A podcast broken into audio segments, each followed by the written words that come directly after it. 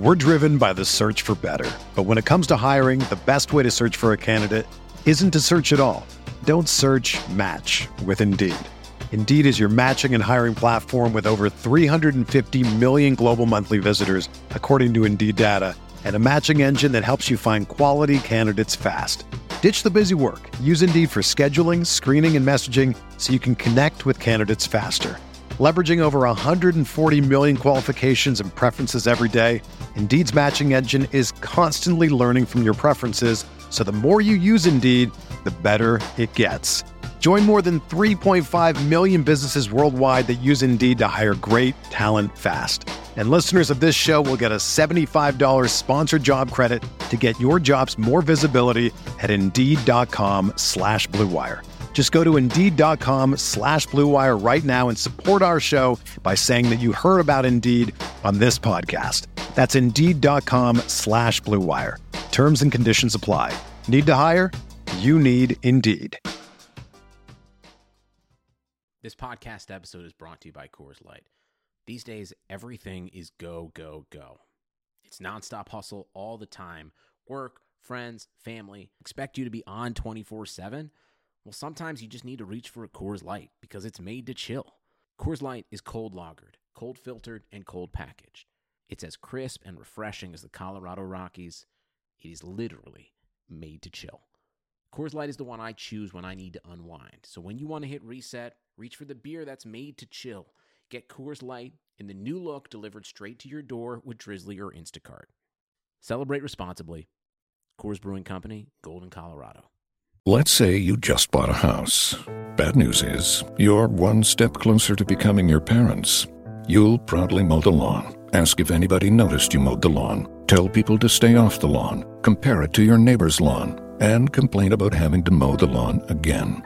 Good news is, it's easy to bundle home and auto through Progressive and save on your car insurance, which, of course, will go right into the lawn. Progressive Casualty Insurance Company affiliates and other insurers. Discount not available in all states or situations.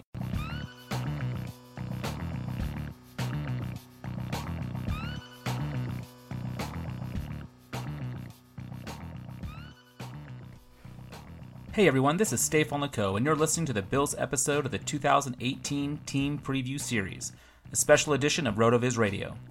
Our guest today is Chris Trapasso. He is an NFL draft writer for CBS Sports and a Bills contributor to the Buffalo News.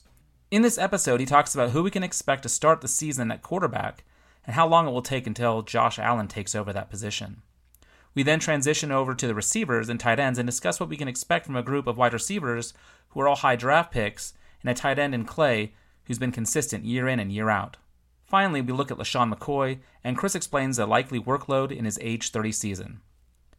After the interview, we'll take a few minutes to think about what Chris said, and we'll be looking at the passing game numbers using some of the RotoViz apps, and we take a dive into Shady McCoy's 2018 outlook. For those of you who don't know, RotoViz is a sports data and analytics site that publishes over 1,000 articles per year and has a suite of more than 20 proprietary apps. Go to rotoviz.com to check out the site. And now, let's bring on the guest.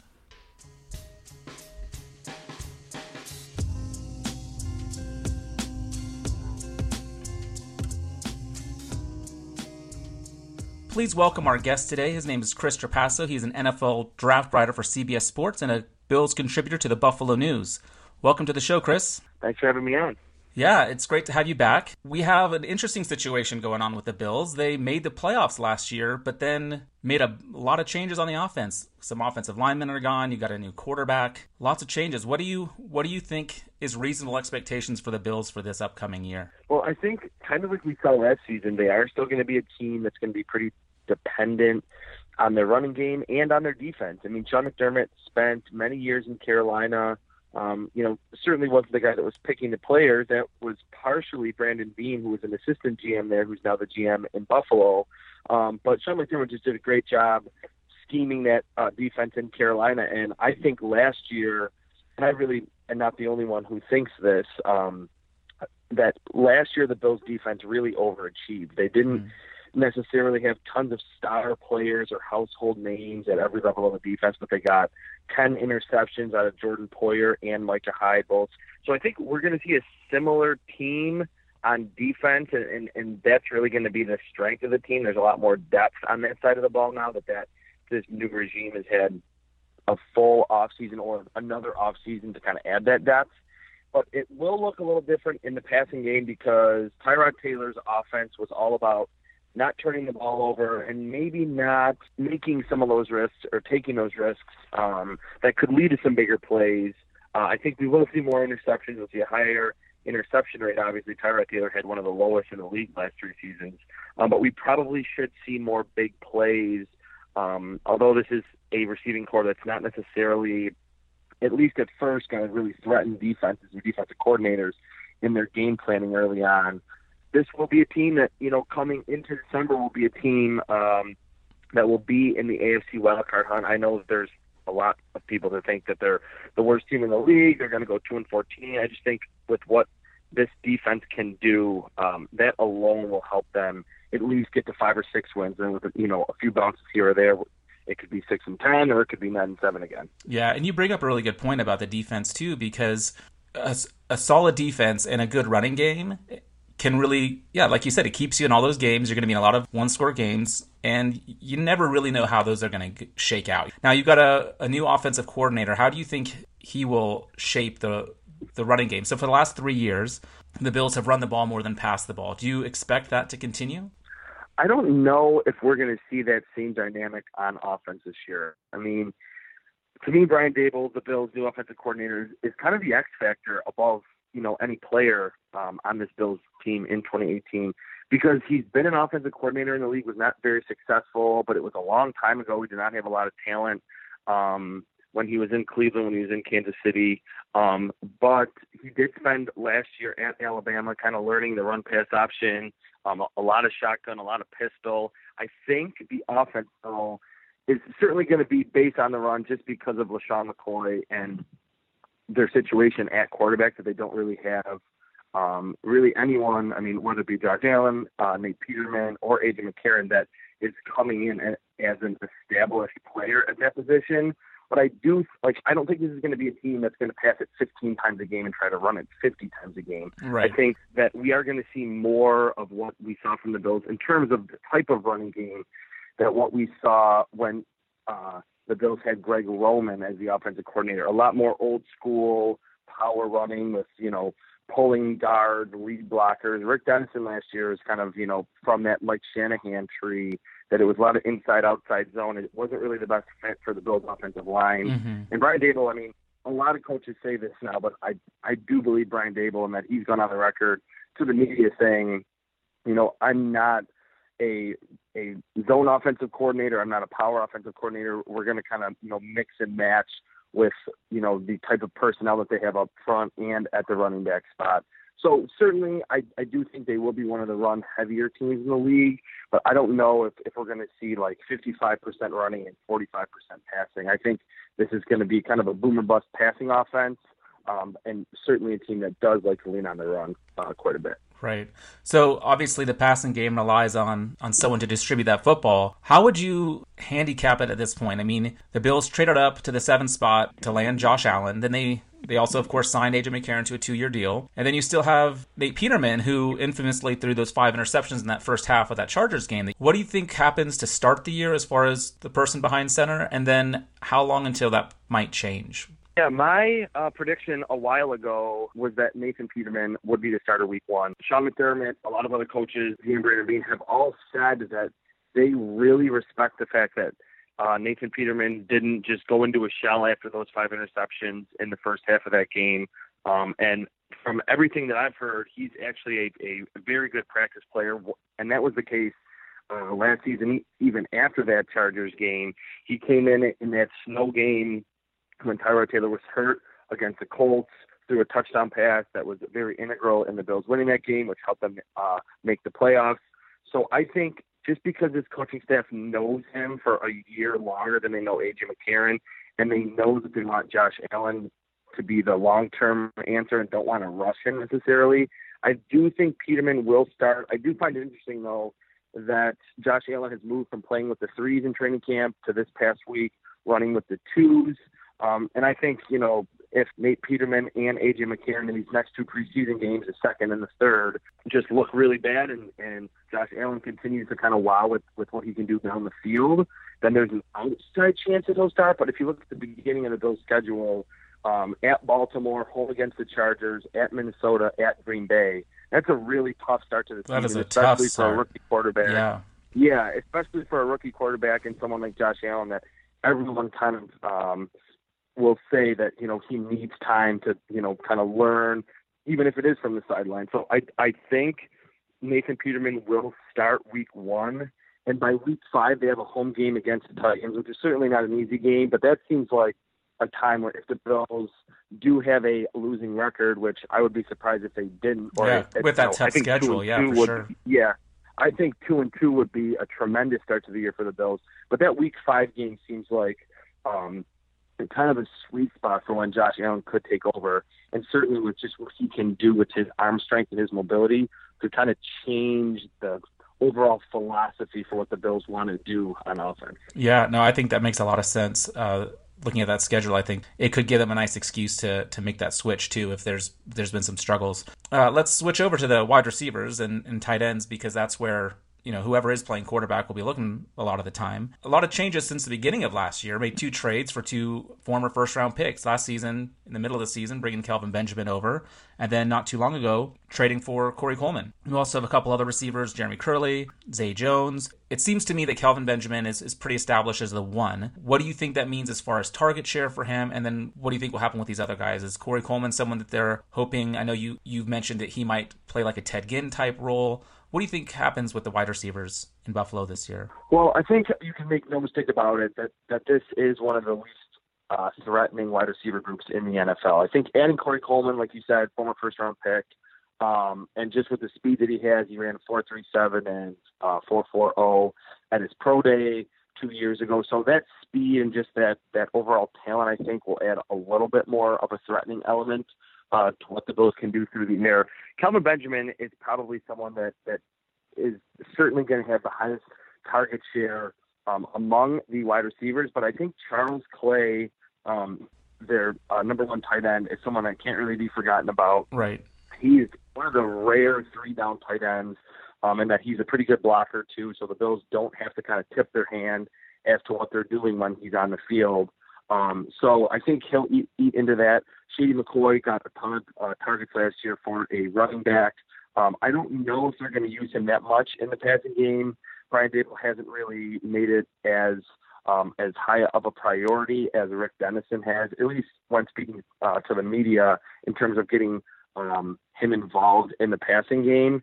And yeah, I think with Corey Coleman, and this is you know a regime that is led by two former Carolina Panthers um, employees that saw what someone like Ted Ginn can do with a quarterback that has a really strong arm that can stretch the uh, the um, opposing defenses vertically, and I think that's what they want from from Corey Coleman and what they really expect. I don't think he's someone that's, that they think is going to catch 60 or 70 passes, but if he catches anywhere from 25 to 45 passes and and you know hits a few big uh, plays each game or, or say every other game, then that'll be perfectly fine for that. I think Jer- uh, Jeremy Kerley is exactly what you kind of expect from him at this point. We know what we're going to get with him um, in that he's a reliable slot guy. He's not going to drop a lot of passes. He's probably in line um, for maybe even getting the second most targets at the wide receiver spot.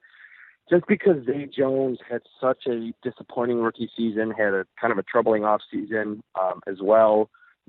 Sean McDermott did draft him, did trade up in the second round in last year's draft for him. So I don't think the Bills are ready to trade him or cut him or anything like that. Um, but until he really shows that he can live, uh, live up to that illustrious career that he had at East Carolina, I think he could actually be in line for the third most targets among these Bills wide receivers.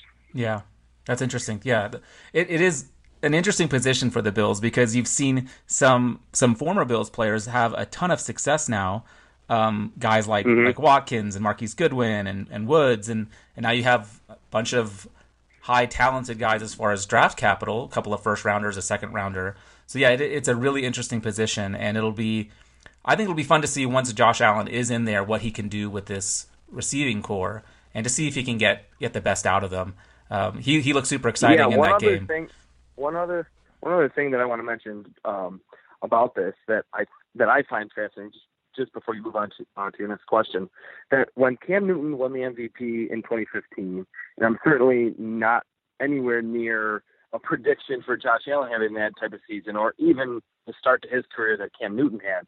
But in 2015, when when Cam Newton really was the unquestioned MVP, um, he did not have Kelvin Benjamin. Kelvin Benjamin tore his ACL in August. The Panthers' leading receiver was Greg Olsen. They had Philly Brown. They had Brenton Bersin.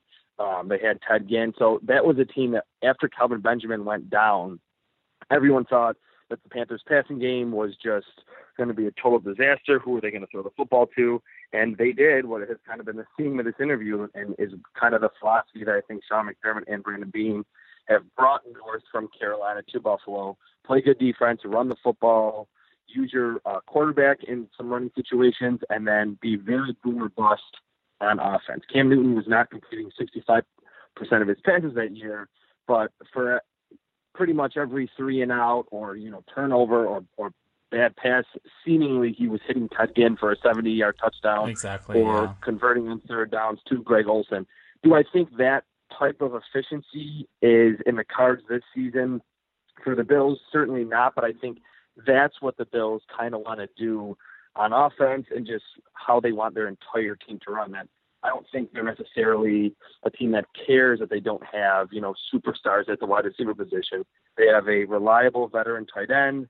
Um, they have the big target in Benjamin, and then someone that can stretch the field in Corey Coleman. Yeah, I, I agree. I think it, it could look very similar, similar blueprint. Uh, now we talked about the running game a little bit here, so let's let's switch over to the running back spot. Talk about LeSean McCoy now. I think we obviously have to start with you know the elephant in the room. Do do you think um, McCoy plays 16 games this year if if healthy?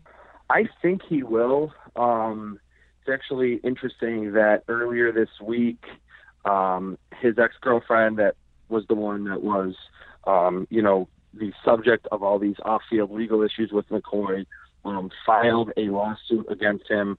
Didn't directly name him in any of the domestic violence um, incidents that ha- have supposedly happened, but she did file the lawsuit. And then Brandon Beane, the Bills GM, said, you know, anything thus far that has happened has not affected his status with the Bills whatsoever. So they seemingly, um, you know, are, are on his side in terms of anything legally happening. And I think being this close to the season, a lot would have to happen quickly. And the justice system in this country does not necessarily happen that fast.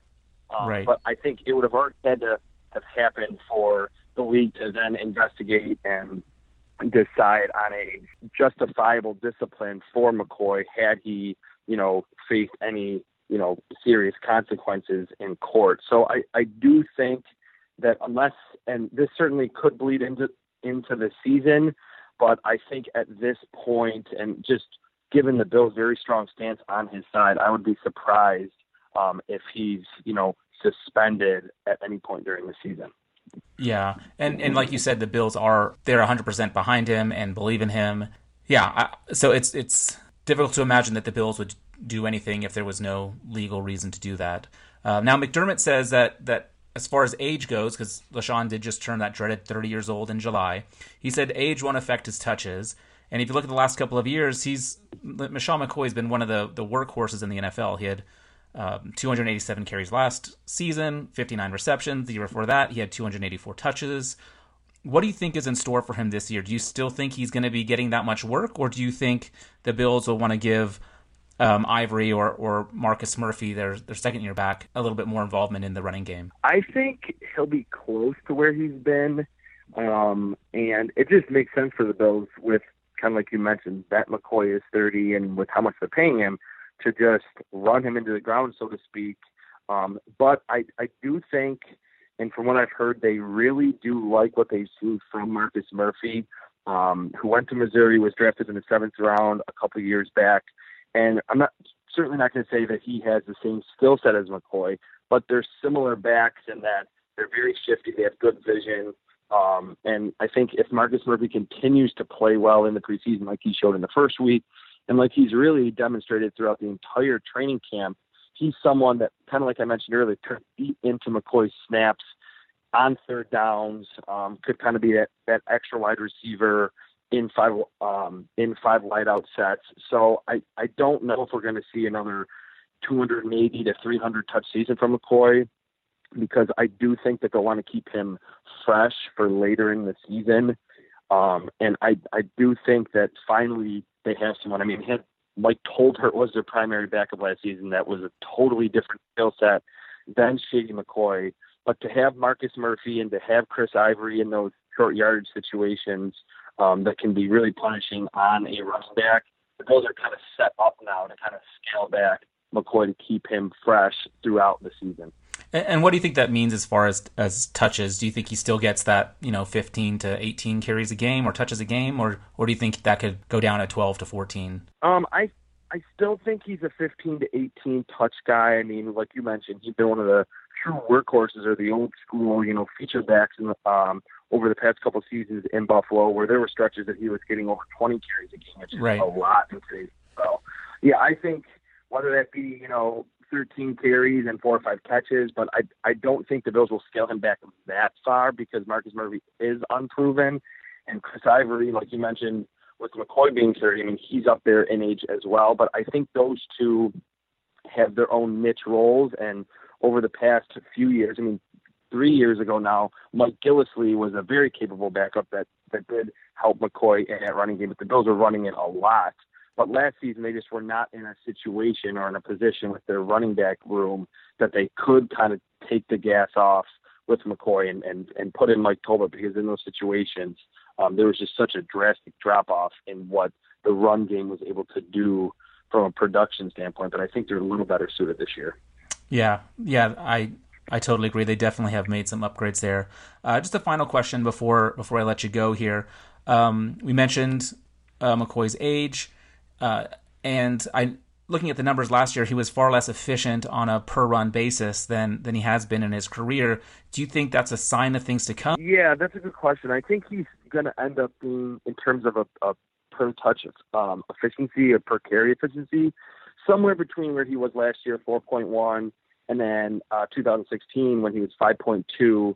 Um, just because I think the offensive scheme will fit him a little bit better. I mean, he's kind of one of those backs that it, it seemingly doesn't matter what what type of blocking scheme he's in.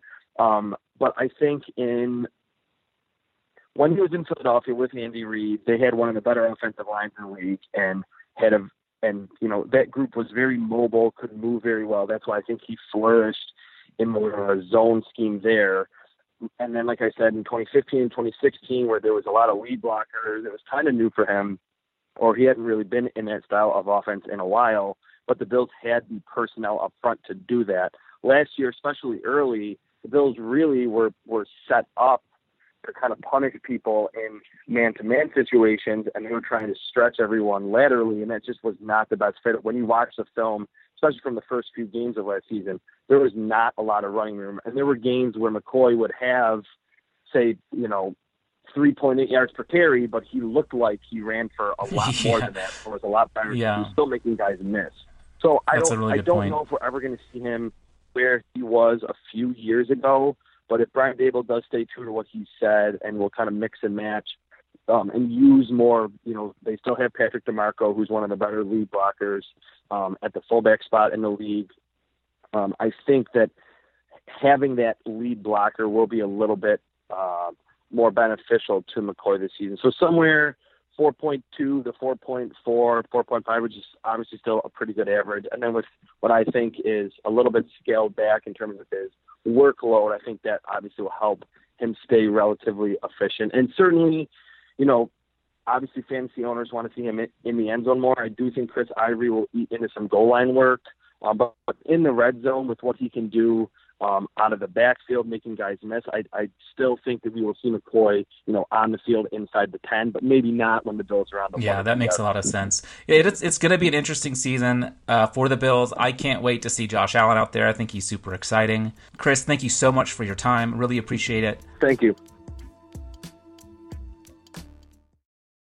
Hey, sports fans! Football season's here, and it's time to get in on the action with MyBookie. MyBookie is the industry leading sports betting website that offers real Vegas odds on football, baseball, and all your favorite sporting events. You can take a side, the total, or even fantasy points props. MyBookie lets you bet online and win big. Did the game already kick off? Don't sweat it. MyBookie has in game live betting on every major league and event even esports. There's no better time to join MyBookie than today. Go to MyBookie to open an account and start winning. Use promo code CHAMPION when you register for your account and get a 100% sign up bonus up to $1,000 on your first deposit. Bet today. Visit MyBookie's website or call 844 866 2387.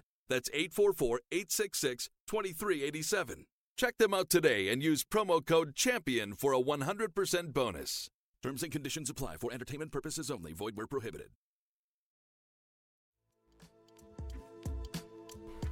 Welcome back to the show. Now, as you know, the NFL season is quickly approaching, and you need to get ready for it with a subscription to RotoViz NFL Pass, which you can get right now for 30% off.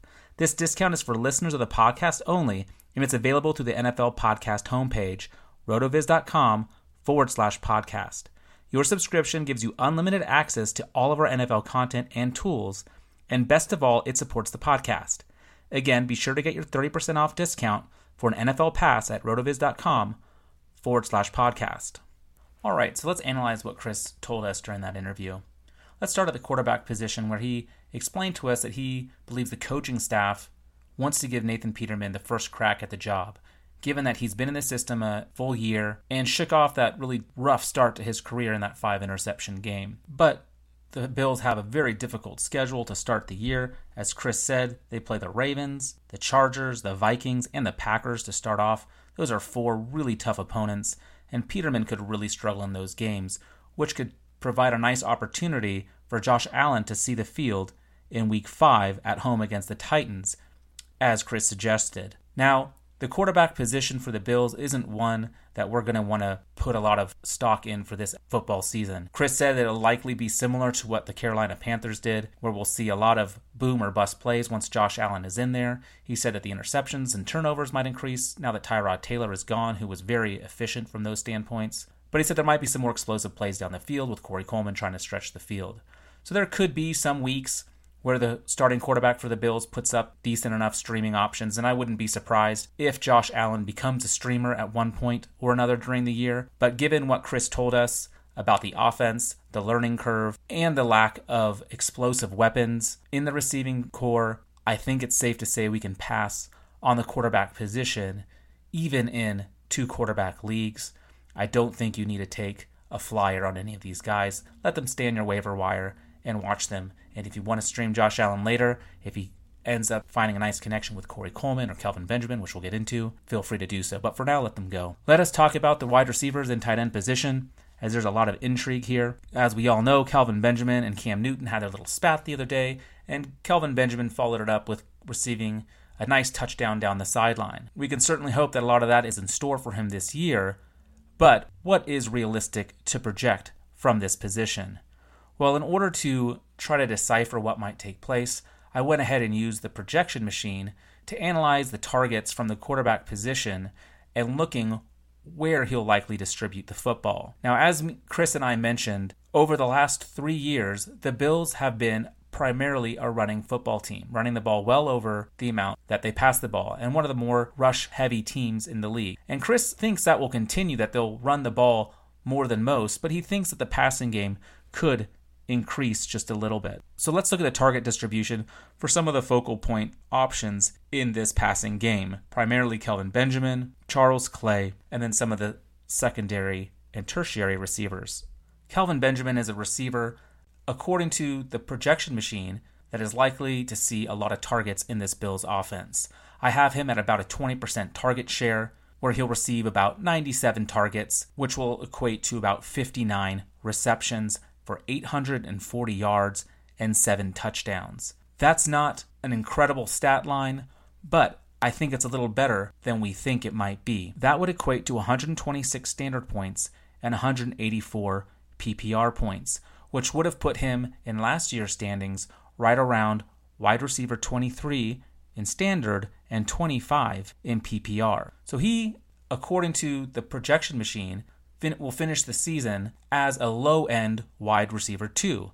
Someone that you should feel very comfortable playing in three receiver leagues or in a flex position in a PPR league. Yet he's being drafted as a wide receiver 44 or wide receiver 43 in standard and PPR respectively. So you can see there's a lot of value with Kelvin Benjamin this year.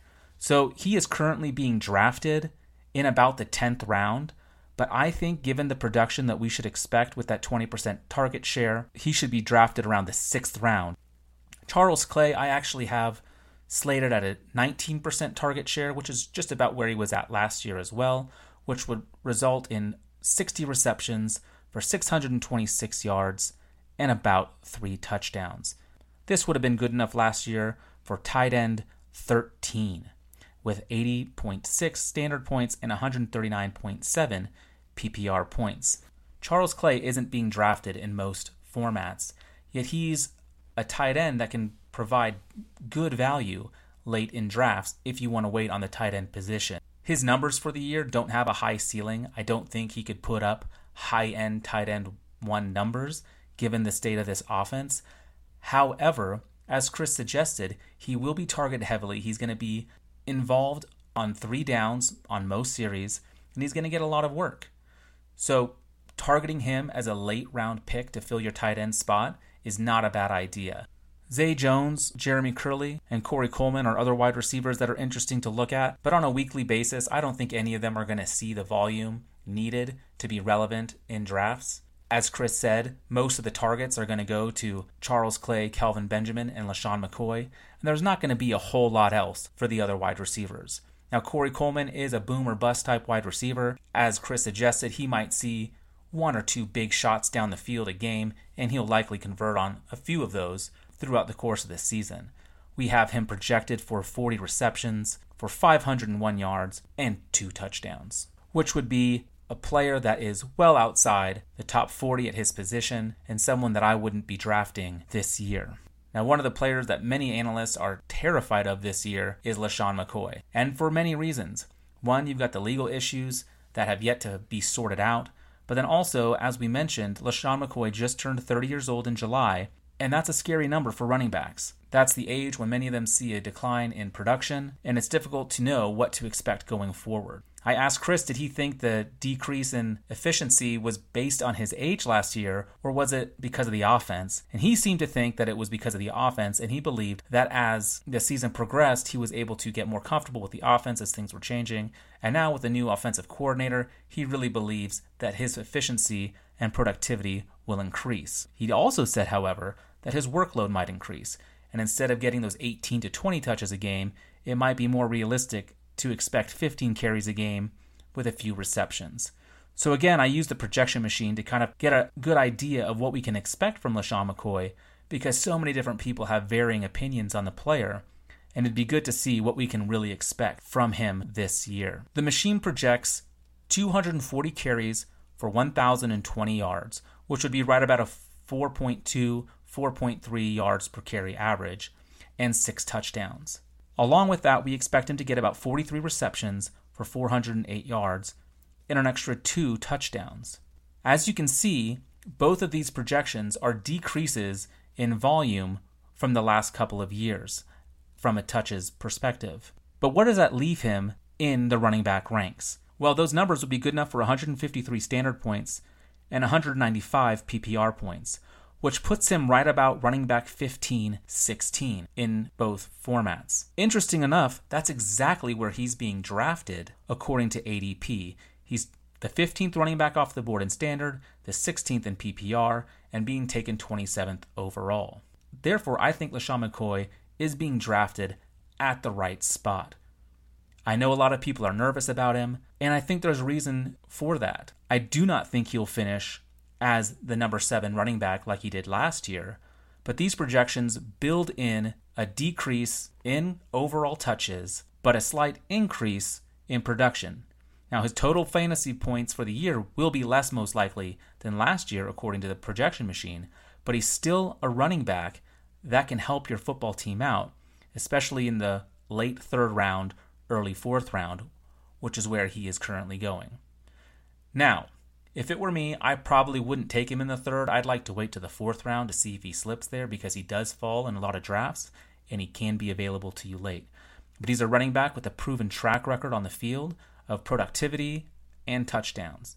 I thought it was interesting that Chris said that Ivory might take over some of that goal line work. But again, he said within the 10 yard line, we can likely still see LeSean McCoy. It's only when the ball gets right to that one or two yard line that we'll see Ivory in there. And I don't think that's enough to scare me off from the touchdown perspective. I think McCoy will have a solid year and a player that can definitely help your fantasy outlook in 2018.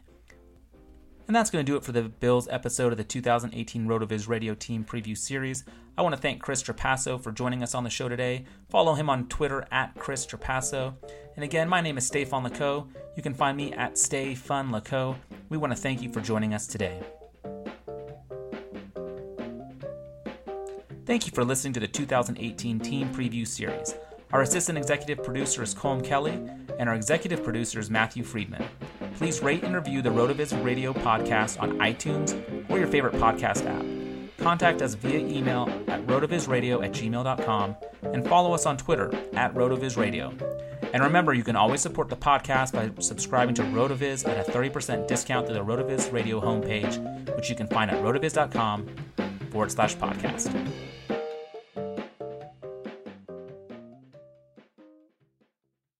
Love a good deal? Sail into the season at Banana Republic Factory's Mega Labor Day Sale. Entire store 50 to 70% off. Dresses from $19.99, polos from $16.99. Find your nearest store or shop online only at Banana Republic Factory. Love a good deal? Sail into the season at Banana Republic Factory's Mega Labor Day Sale. Entire store 50 to 70% off. Dresses from $19.99, polos from $16.99. Find your nearest store or shop online only at Banana Republic Factory. Sugar Ray Leonard, Roberto Duran, Marvelous Marvin Hagler, and Thomas Hearns. Legends, whose four way rivalry defined one of the greatest eras in boxing history. Relive their decade of dominance in the new Showtime sports documentary, The Kings, a four part series premiering Sunday, June 6th, only on Showtime.